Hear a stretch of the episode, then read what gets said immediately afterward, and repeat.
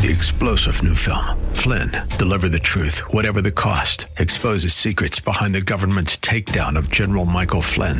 Flynn knew what the intel world had been up to. He ordered the first audit of the use of contractors. This set off alarm bells. He told the truth. He was the most dangerous person for Donald Trump to hire. They had to get rid of Flynn.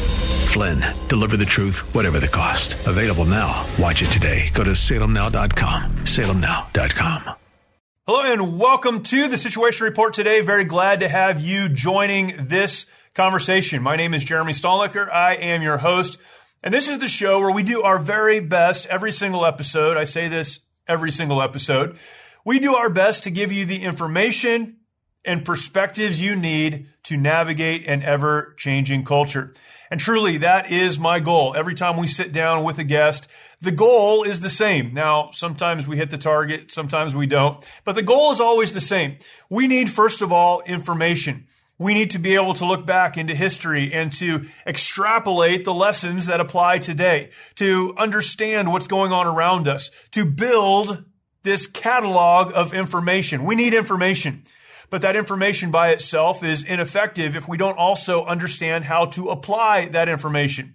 That is where we need the right perspective. How do we take what is happening, what has happened, what we know of the past? How do we take that information and apply it to our current cultural moment? This is the goal of the show, and today's conversation really speaks exactly to that. I'm grateful to have on as my guest today, Eric Metaxas. Eric has been on the show before. Perhaps you've heard those episodes. If you haven't, go and check those out.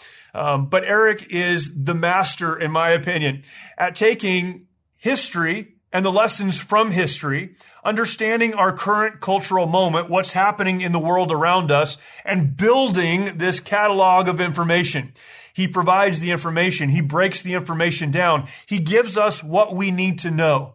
But beyond that, he has the ability, and I, I love this about what he writes on and how he speaks. He takes not only that information, but he makes application.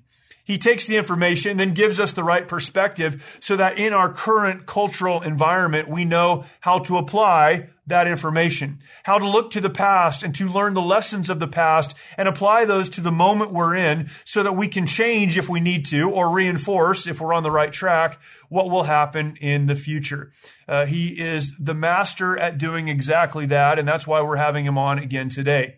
It's amazing to me that so often people use the phrase uh, phrases like this uh, unprecedented times. You've heard people say this. Maybe you've said this. Uh, people will say we're living through unprecedented times. We're experiencing uh, the unprecedented. This has never happened exactly like this before and if you push back on that, you ask the question, what do you mean by this has never happened? What is it that's never happened? They'll say, well, there's never been a global pandemic like this, which is patently false. Certainly there have been other global pandemics, uh, pandemics in the past that wiped out a significant population uh, of the earth. Um, this has happened before. Well, governments and overreach and uh, all of the uh, the clamoring for power and control and pushing down citizens and the things that we're experiencing right now. This has never happened before. Of course, it's happened before. Certainly, even not in the so distant past, this has happened before. The racial divide, the issues of putting one cultural group or one racial group or one ethnic group against another. This has never happened before. This indeed is the story of human history it feels as though what we're experiencing now has never happened before because maybe we've never lived it before. But we can take the lessons of the past. Uh, we can understand that in the Garden of Eden, man and woman were created by God perfect in a perfect environment. And after living in that perfect environment, they still sinned against God. They rebelled against his will and there was a consequence. That cycle has played itself out over and over and over again when we push back on God's specific will for us, when we ignore God's specific word to us, when we rebel against Him, the Bible calls that sin. It's missing God's mark of perfection. When that happens, there is a natural consequence. People will say, uh, why would God do this to me? Uh, why would God allow this to happen? The negative that people are mostly speaking of when they say, Why would God? People never ask that question when God blesses or when God is good or when God is gracious. For some reason, we don't ask that question then. But when something bad happens, people will say, Why would God? What we can learn if we take a sincere look of the past is that sin, rejecting God and His Word, always has consequence.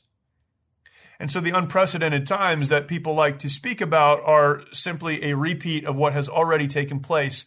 And this conversation today is about a book, another book that Eric wrote, Letter to the American Church, that takes so many of the lessons of the past, particularly as they relate to the church and the church's role in society and culture, taking those lessons of the past, applying them or superimposing them over the present so that those who are not speaking up where they should speak up will have the information they need and the perspectives they need to stand up and do what God has called them to do.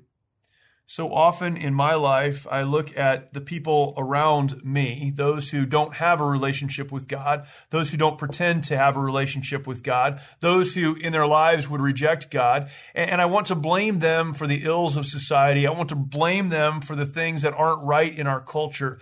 But the blame really needs to begin, as the Bible says, in the house of the Lord.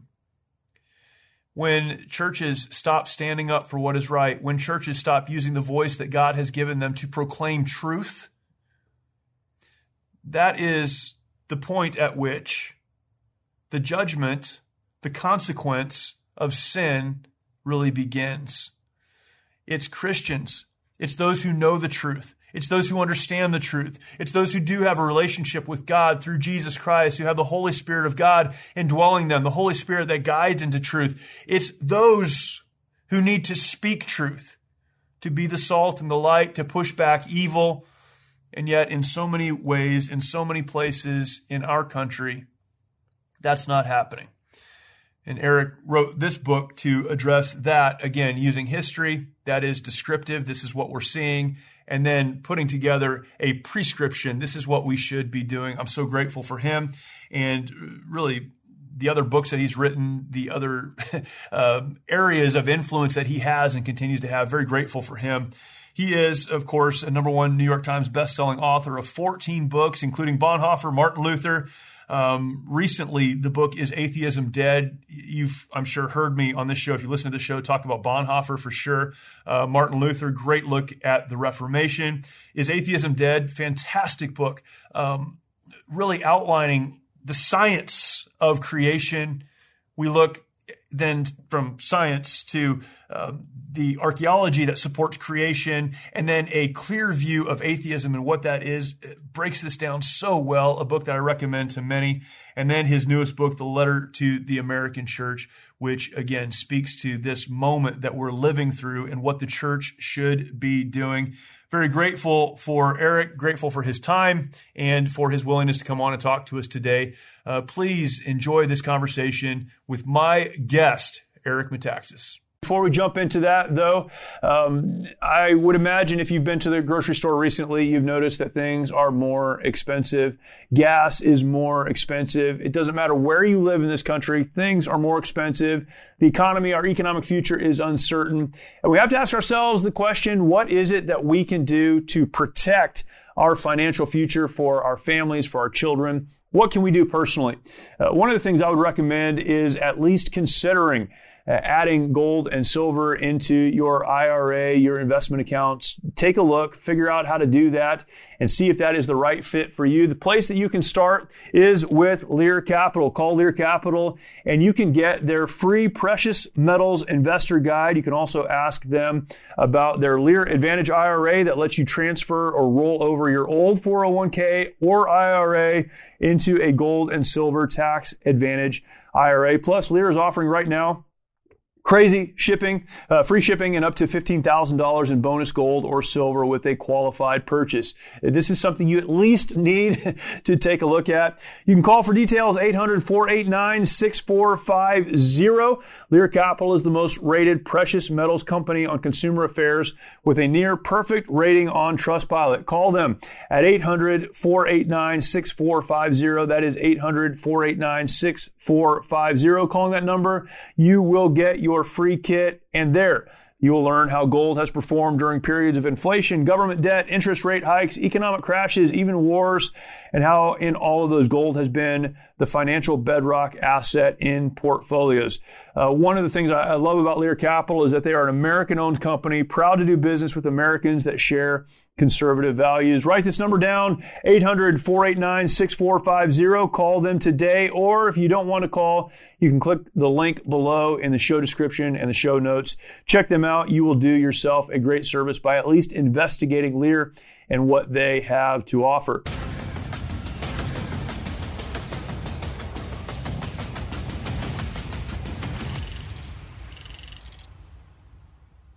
Eric, thanks for joining me again today. Great to uh, speak with you again. Good to see you. Good to speak with you anytime.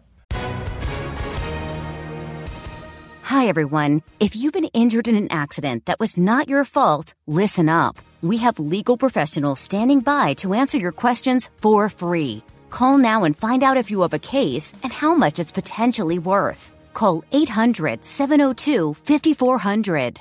I'm here with spokesman John Wolf. So, John, tell everyone listening who should call right now. Well, Maria, first off, thank you for having me here. It's always nice to answer the listeners' questions. Now, as far as who should call in, anyone who's been injured in an accident and think you deserve compensation, give us a call right now. 800 702 5400. You'll find out if you have a case and how much it's potentially worth. Thanks, John. You heard it, folks. Take advantage of this opportunity and call now 800 702 5400. Advertisement sponsored by Legal Help Center may not be available in all states. Uh, we uh, just had uh, the privilege as a, an organization, the Mighty Oaks Foundation, of having you and your wife out at our annual gala a couple weeks ago, and uh, that was awesome. You are our keynote, um, so very cool to spend some time with you there. Um, and what you talked about there is what really I'd like to talk about today. It's your new book, but more than that, even, is the state of the church in America. And this is something that uh, pundits are discussing. I heard a, a pretty long interview yesterday um, trying to understand what's happening with the church in America and why is it happening.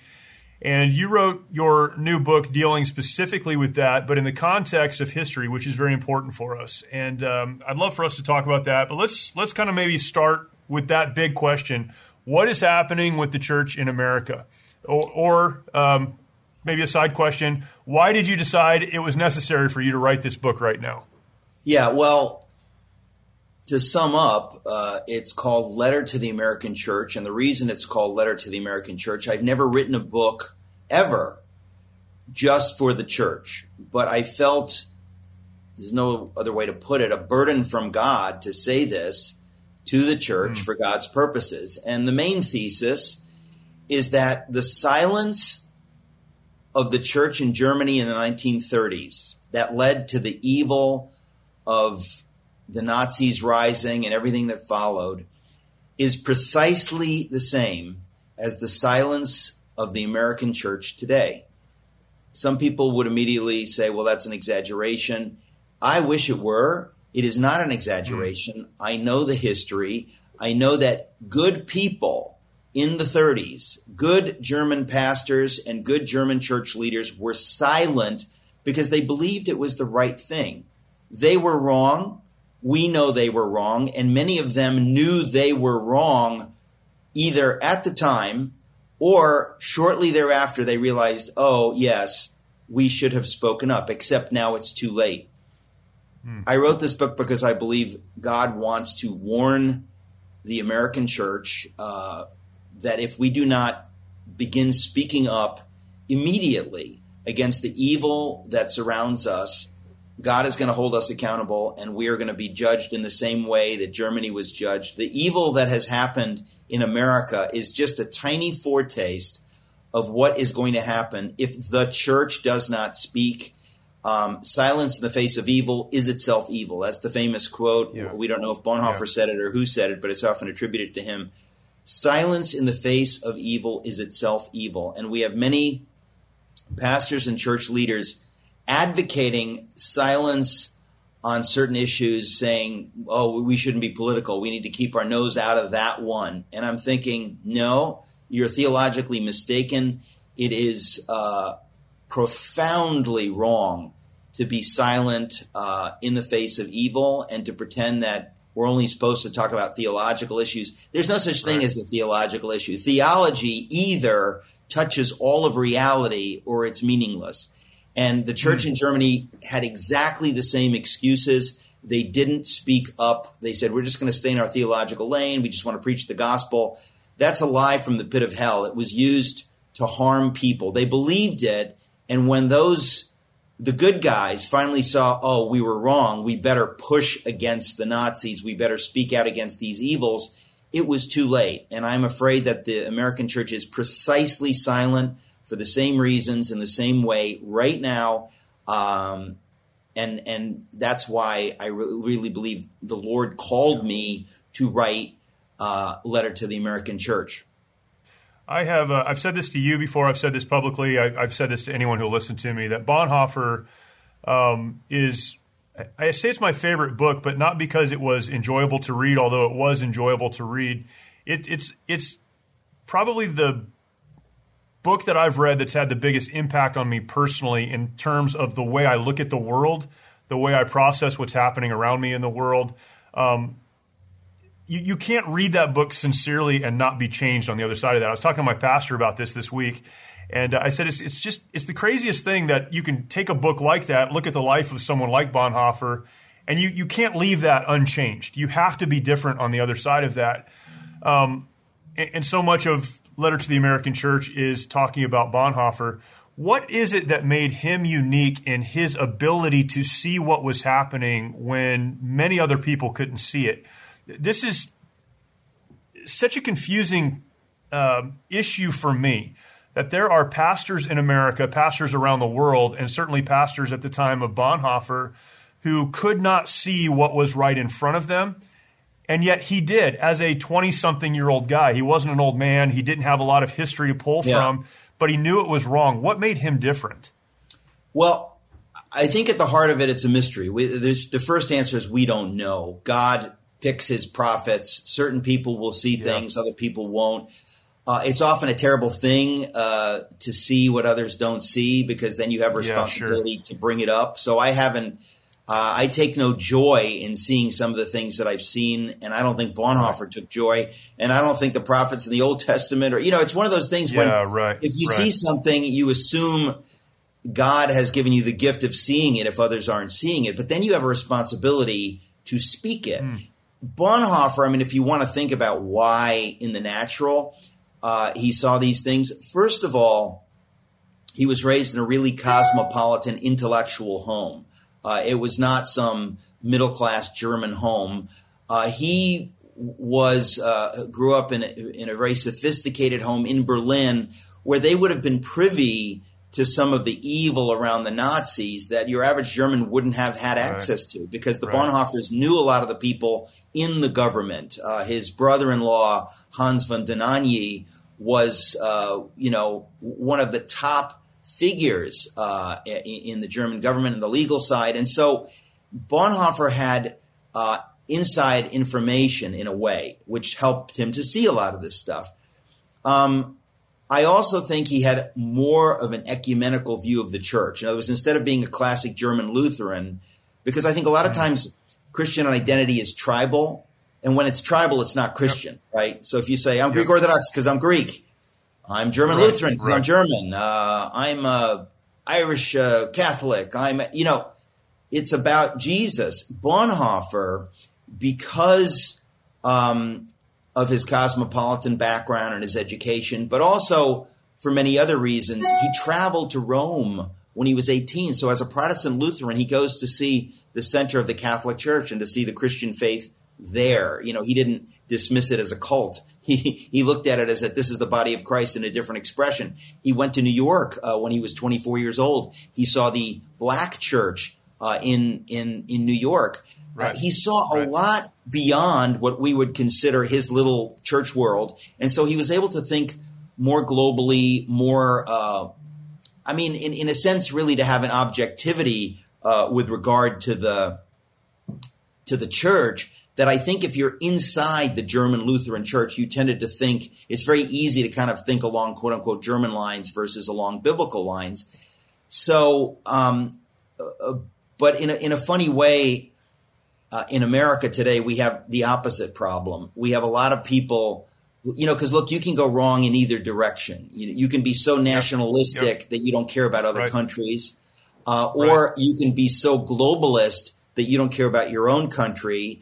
Uh, so right now, I think the reason a lot of the maybe people who are theologically liberal or politically liberal who read my Bonhoeffer book did not get the takeaway that you got, that a lot of people got. They look at it and they go, oh, I get it. Hitler, uh, Trump is Hitler 2.0. So we need sure, to stand. Yeah, sure, the right. brave Christian thing is to stand against Christian nationalism, to stand against Donald Trump. Mm. They're reading it wrong. It's very easy yeah. for us to misapply um, the situation. So there are a lot of people who are very, very political on the left who are accusing people either in the center or on the right of being political. Uh, if we say, uh, you know, Trump is a good guy, uh, he, he's pro-American, he uh, wants yeah. to, uh, there to be religious liberty for the churches, he's behind that, he's behind Israel, he's behind uh, you know, uh, constitutional uh, justices on the Supreme Court. And you say that, and there are tons of people that will come after you and say, oh, you're being political. And I think, well, listen, um, first of all, one of the main points I make in the book, Letter to the American Church, is this division between faith and politics. It's a silly division. Truth is truth. Yeah. There's no Christian yeah. truth. Yeah. It, there's just truth. And we are called not just to preach the gospel, but to speak truth. And just as the Germans, Bonhoeffer tried to exhort them to speak the truth about the evil of the Nazis. And when I say the evil of the Nazis, I don't just mean like, hey, the Nazis are evil, we hate them. No. What was it about the Nazis? what were they pushing right. that was unbiblical? Right. Well, their racial view of the world that, you know, Germans are great, Jews are evil, that right there is dead wrong if you have a biblical view. But if you don't have a yep. biblical view, you can be confused. And so they ought to have seen that. They ought to have spoken against it. Bonhoeffer tried to get them to speak against it, but they kind of thought, well, not yet, not yet. It, that's just a part of the bigger issue. There, he was trying to make them see, no, at the heart of this uh, is an anti-biblical agenda. And if we don't speak up now, uh, if we if we if we let people bully us into silence because they say, "Oh, Romans 13, you can't talk about that. You're right, supposed to just right. keep your mouth shut, stay in your lane." He knew that if you do that, you're disobeying God. Similarly, today you have people in the American church that say, "Oh, we're not supposed to be involved in politics." Now, of course, if you're involved in politics on the left side, they won't say anything about it. But if you're involved in politics sure. Yeah, in, sure. on the conservative side or whatever, they will say you're being political. And what amazes me, part of the reason I wrote the book, Jeremy, is that I'm astonished at how many American pastors and American Christian leaders have swallowed this nonsense and said, "Oh, oh, sorry, we don't want to be political." I thought to myself, where where did you get this lie, this false idea that the German church bought that we're not supposed to be political? We're supposed to speak truth. I don't care if somebody wants to call that political. If I spoke against slavery in you know the 1850s a lot of people would say oh you're being political we have people in our congregation that have a different view you'd say well i'm yep. sorry i'm supposed to speak what god tells me to speak slavery is an abomination from the pit of hell if you don't like it i'm sorry i'm preaching what i consider to be god's truth and so this idea that many christian leaders today are pushing that the church shouldn't be political if ever there was a time for us to be political. It's just like Germany in the 1930s. We're supposed to speak the truth. And the silliness that we're not supposed to be political. Now, maybe people say, well, you're not supposed to make an idol of politics. Well, I'm not supposed to make Yeah. an idol of anything. I'm not supposed to make an idol of my Right. my, my wife and daughter and my family. We're not supposed to make an idol of anything. Every good thing can be turned into an idol, but that doesn't mean I'm not called to responsibly work in that world. So, loving my family, loving my country, speaking out uh, in the culture and in my nation for what I see happening, we have a duty to do those things. But there are voices that don't want us to speak, and so they are basically saying, "Shut up! That's not your lane. That's not theological. That's not the gospel." And I'm I am calling foul in this book. I'm saying that is nonsense. That is not only wrong, but when the Germans got that wrong, it led to unspeakable evil that they are hanging their heads today, uh, eight and nine decades later. They're hanging their Yep. heads in shame that they got that wrong. We in the American church are getting exactly that wrong, exactly in the same way right now. That's why I wrote the book Letter to the American Church. This is a really, re, really urgent, could not be more urgent wake up call by God's grace to, to people who have ears to hear. Some won't, but I know a lot of good people. They need to hear this. They need to rethink this. The Romans 13 uh, thing that you mentioned, um, is that is that real? Uh, the passage is real, but is a the church is hiding behind Romans 13. Is that really a misunderstanding of what that passage means, or is that what they hang on to to do the easier thing, which is not push against the government and not push against culture? The crazy thing, people bring this up all the time. I had someone bring this up to me a couple weeks ago. Well, Romans 13, I'm like, well, the guy who wrote that, he was beheaded because he didn't go along with what the government told him to do. So clearly, we've got to talk about what that all looks like, right? Look, the whole and thing it's is- very clear. No, I'm sorry. The whole thing is ridiculous. I mean, look, Romans, part of Romans 13, it- when they say governing, author- governing authorities, one way you could read that is they're talking about the cops. Okay, if the cops pull you over, Sure. you don't spit in his face and say, you just say like, Right, we're here to to Yeah. keep order and whatever. So we're not to be such rebels that we do whatever we feel like. That there are governing authorities and there are laws, and, and okay, like that's correct.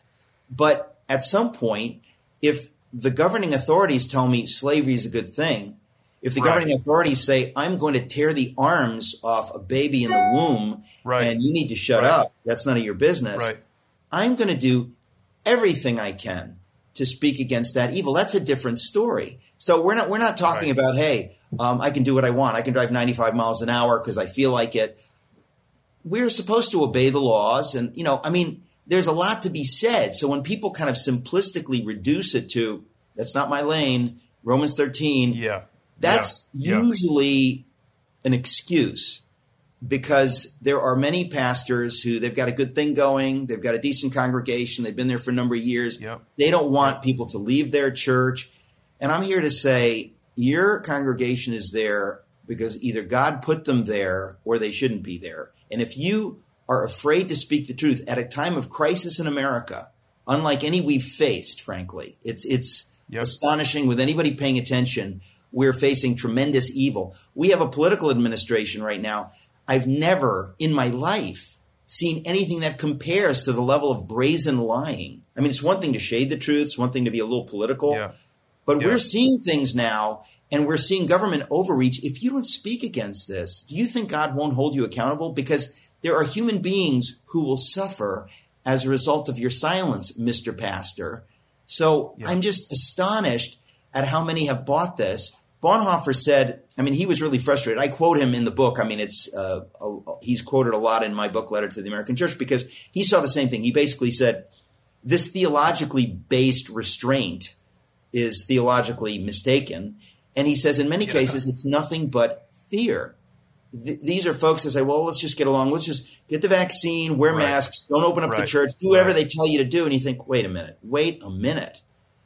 Once you realize that the governing authorities have contempt for the church, you better push back and you better push back hard. Yeah. You live in a country where you get to govern yourself. And so if you're not being represented by these governing authorities, first of all, you need to speak against it and vote against it and advocate against it.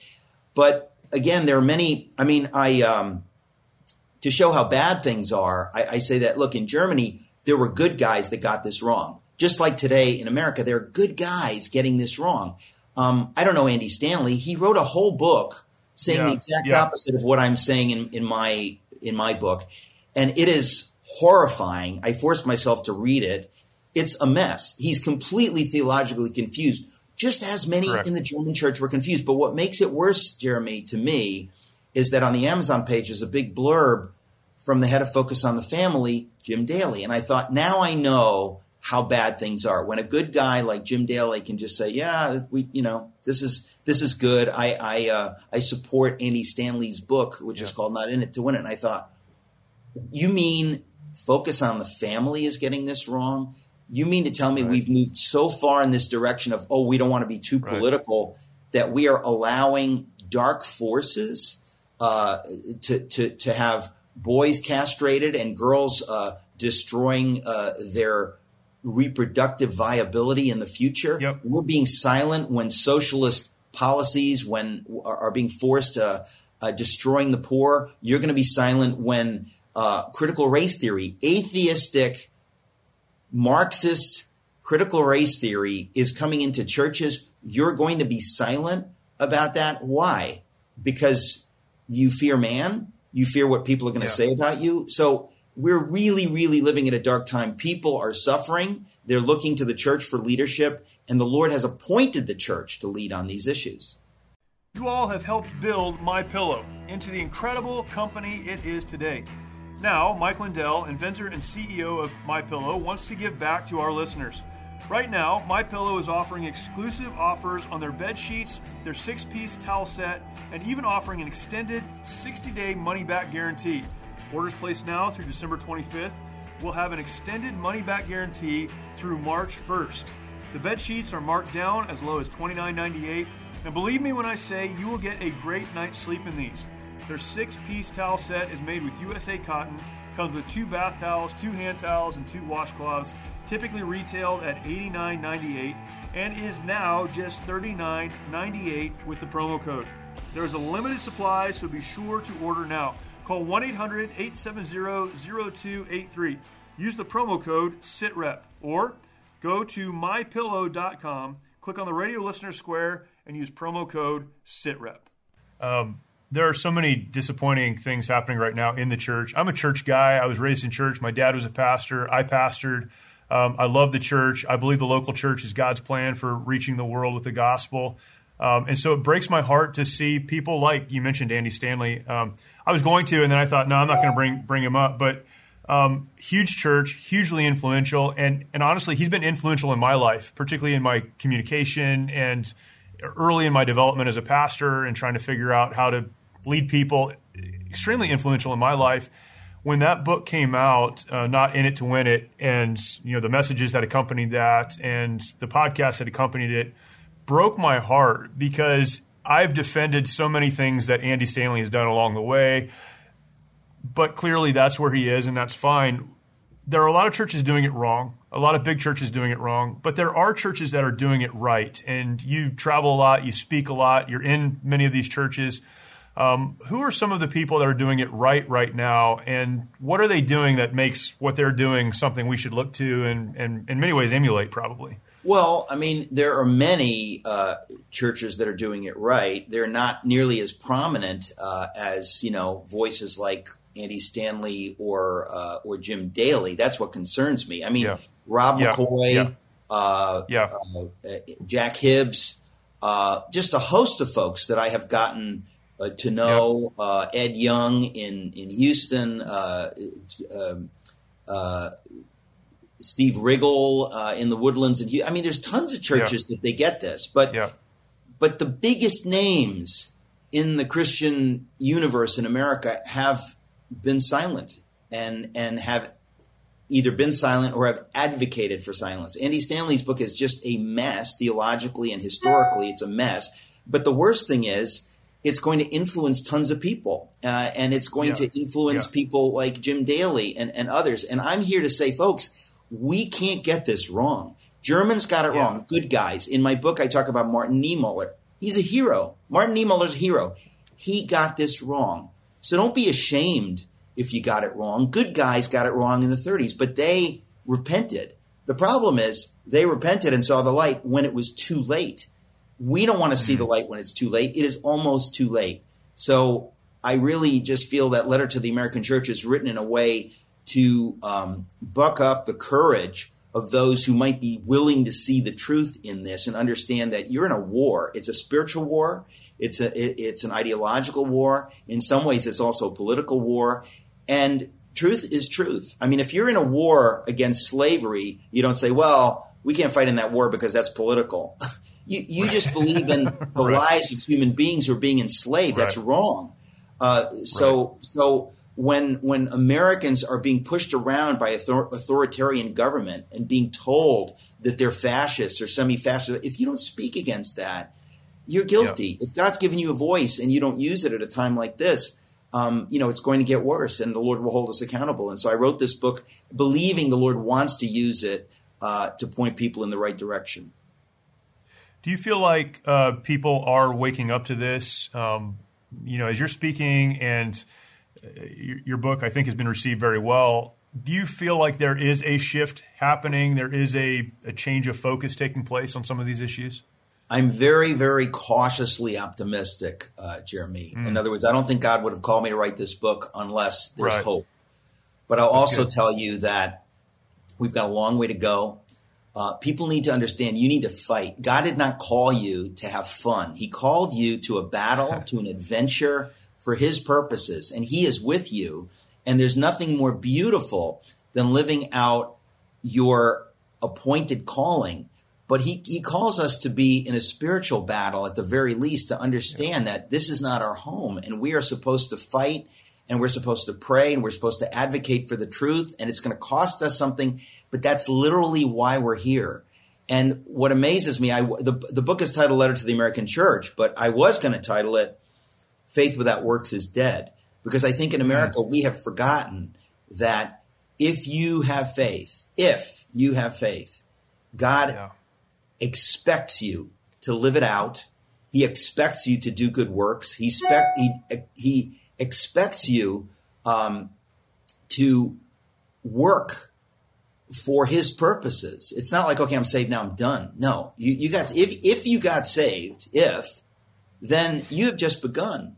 And that's what God calls us to. And I really think in the last five decades or so, we, the church has drifted away from this noble calling that we're supposed to be in this battle to win this battle. And if the Lord mm-hmm. uh, calls us to lose, Bonhoeffer was beheaded, Jesus was crucified. Well, that's on the Lord. But we're supposed to be fighting. We're supposed to be advocating for what's right and true. We're supposed to be the voice for the voiceless. Right. We're supposed to be the conscience of the nation. And when the nation's going wrong, we should be the loudest voices speaking against it. And uh, so I am genuinely hopeful, but uh, it's only if everybody will, you know, put their hand to the to the plow, put their shoulder to the wheel, and get in this thing. That's good. Um, your section uh, in the book, I have it here, um, on cheap grace, talking about faith and works fantastic. And the way that you break down even Bonhoeffer's view of that, but how that applies to the church today is uh, um, it, it is really a call to arms in a lot of ways. If you really believe this, then there will be action behind that. And that's where we are right now. Um, thank you so much for writing it. It's, uh, it's descriptive, which is awesome, but it's very prescriptive, which is also extremely helpful. I've given out a stack of them. Uh, when I saw you last week, I had you sign a stack of them. so I've given out, given them out to everybody I can. Um, and everyone I've given them to has reached back out and said it's fantastic. It's very helpful. So thank you for writing it. Um, I'm sure people can find it, but where would you like for people to go to not only find the book, but to follow you and all the other work that you do? Well, I tell everybody, please go to my website. It's ericmetaxas.com. Please sign up for my newsletter. You know, I've been canceled yep. from YouTube. My show's canceled off YouTube. Please sign up for my newsletter. And every week or so, uh, we send out information. But all the information uh, on getting this book, it's the shortest book I've ever written. So it's not like a Bonhoeffer book, but uh, it, it's right. all there. And there are videos and all kinds of things at ericmetaxas.com. Eric Metaxas, thank you again. Really appreciate you. I appreciate you guys. God bless you. Thank you. We were not made to live in isolation. Sadly, many of our veterans feel they need to fight their battles alone. This self isolation has led to the staggering statistic of more than 20 veterans taking their lives every day. A lot of guys end up drinking, a lot of guys end up losing hope. Someone will go to the VA and they'll try to get, you know, prescription medications to help with PTSD. You know, they'll get pills for anxiety, they'll get pills because they can't sleep, now they get pills for depression before they know it. They're taking 12 different medications. And when it's not working out, these guys lose hope, and that's why there's 23 guys a day committing suicide. The mission of Mighty Oaks is to eradicate the veteran suicide epidemic and help our warriors change their legacies. As a result, we've been able to help over 4,000 veterans and first responders by equipping them with the tools they need to live the lives they were created to live. Everything they said just kept hitting me in the heart over and over and over again. It's like all the things that I didn't know that I needed to hear. And uh, I opened my heart to God that week, dude, and like, I've been a different person ever since. Our faith based, peer to peer approach has one of the highest success rates of any program available today, offering hope and understanding to those who need it most. We provide our programs and resources, including travel, at no cost to our warriors. I remember talking to a licensed uh, social worker who actually handed me a pamphlet to Mighty Oaks. So I went. And I'm glad I did. By aligning their lives to biblical principles, these men and women are able to lead their families, their communities, and our nation. Our mission is to serve and restore our nation's warriors and families who have endured hardship through their service to America, and to help them find new life purpose through hope in Christ. It's your generosity that can make a difference in the lives of the men and women who have fought for our country and our freedoms. Now that they're home, don't let them fight alone. Learn more at mightyoaksprograms.org. Another great conversation with Eric Metaxas. I could not encourage you more strongly than this. I don't know how. If I could, I would, but more strongly than this. Please get a copy of Letter to the American Church. Um, I read a lot. I read um, all of the time, uh, several books a month. And there, I know someone's listening and going, well, I read more than that. You probably do, but I read a lot. And uh, so often I read things that I find interesting. I read a lot of history, a lot of biographies that I find interesting and even that have application to my life, things that I can learn from those uh, books that I read. And I'm, I'm always very grateful for the opportunity to do that.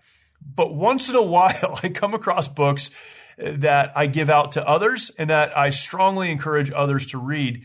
Not only because it's interesting or because they're interesting, but because they have specific application to us as individuals, but more broadly as we respond to the information given and the perspectives that are presented, um, the impact more broadly will be to our homes, to our communities, and to culture at large. And uh, this is one of those books. It's funny. Um, this certainly is one. Bonhoeffer is a book I, I can't talk about enough. Um, profoundly impacted me and I believe would impact anyone that would read it sincerely and understand it. So two of the books I implore people to read, uh, Eric Metaxas has written, and I'm very grateful for him. Uh, not only does he write, and he writes and fantastic, um, but he speaks often.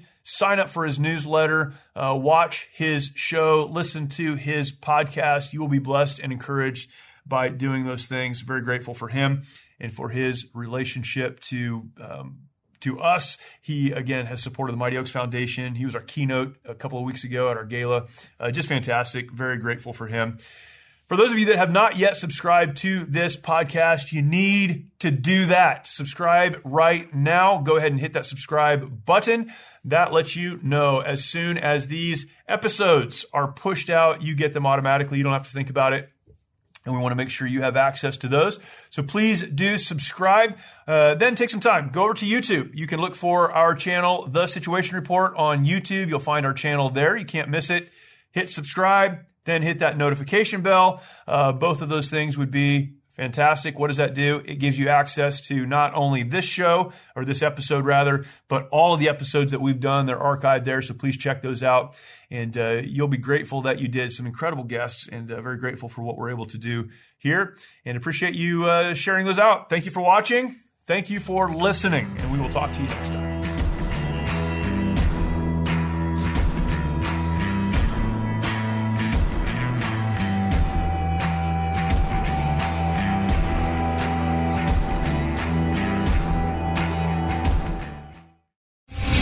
Star general Michael J. Flynn, head of the Pentagon Intelligence Agency, knew all the government's dirty secrets. He was one of the most respected generals in the military. Flynn knew what the intel world had been up to, he understood its funding. He ordered the first audit of the use of contractors. This set off alarm bells.